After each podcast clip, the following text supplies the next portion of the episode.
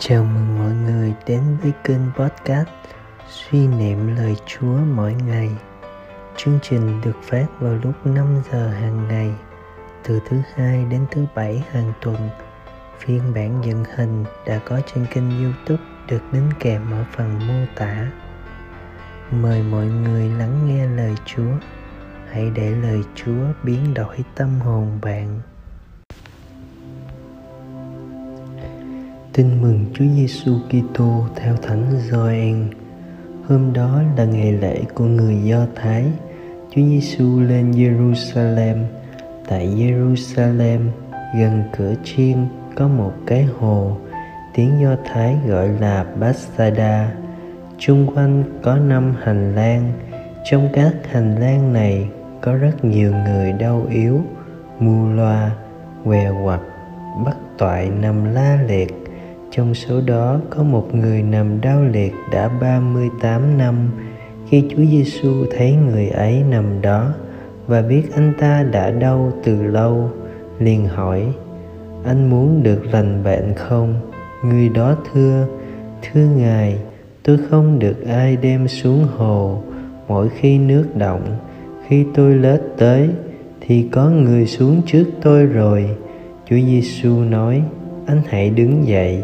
Vác chổng mà về. Tức khắc, người ấy lại được lành bệnh. Anh ta vác chổng và đi như hôm đó lại là ngày sa bát nên người do thái bảo người vừa được khỏi bệnh rằng, hôm nay là ngày sa bát anh không được phép vác chổng. Anh ta trả lời, chính người chữa tôi lành bệnh bảo tôi vác chổng mà đi. Họ hỏi ai là người đã bảo anh vác chổng mà đi nhưng kẻ đã được chữa lành không biết người là ai vì Chúa Giêsu đã lánh vào đám đông tụ tập nơi đó. Sau đó, Chúa Giêsu gặp anh ta trong đền thờ. Người nói: "Này, anh đã được lành bệnh, đừng phạm tội nữa, kẻo phải khốn khổ hơn trước." Anh ta đi nói với người Do Thái biết chính Chúa Giêsu là người đã chữa anh ta lành bệnh. Vì thế, người Do Thái gây sự với Chúa Giêsu vì người đã làm như thế trong ngày sa bát. Suy niệm Bệnh tật xảy ra do sự rối loạn thể lý hay tâm lý có nhiều tác nhân gây ra sự rối loạn của cơ thể như virus thức ăn bên ngoài hay khuyết tật bẩm sinh, nội tiết tố bên trong, dưới khía cạnh đức tin, bệnh tật cũng như đau khổ, là màu nhiệm, vượt quá suy đoán của tâm trí, gắn liền với thân phận con người thụ tạo.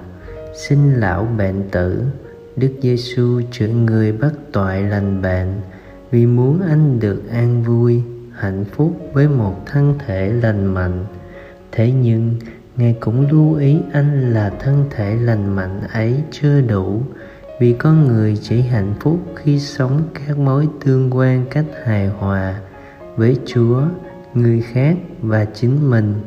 Tội lỗi gây đổ vỡ, thậm chí triệt tiêu các mối tương quan ấy. Do đó, đừng phạm tội nữa kẹo lại khốn hơn trước. Và là lời cảnh báo giúp anh xét tính sự thật này. Với thân xác lành lặn, nhưng phạm tội sai lỗi, làm đổ vỡ các mối tương quan, còn làm anh khốn khổ hơn nữa. Mời bạn bạn có thể không là bác sĩ chữa bệnh phần xác nhưng lại có thể là lương y tinh thần, đưa người khác ra khỏi vùng xoáy của tội lỗi, sống tốt đẹp, các mối tương quan cơ bản của con người. Nhờ vậy, có thể vui hưởng cuộc sống an lành. Sống lời chúa, hãy sống tinh thần mời mùa chay. Lấy lời lành mà khuyên người, mở dậy kẻ mê muội. Như thế, bạn sẽ góp phần làm cho bệnh tật tinh thần được đẩy lùi. Cầu nguyện lạy chúa là vị lương y tài tình và đầy lòng nhân ái. Xin cho con biết đến thụ giáo với ngài mọi nơi mọi lúc, để con làm cho chính bản thân mình và anh chị em được lành mạnh. Amen.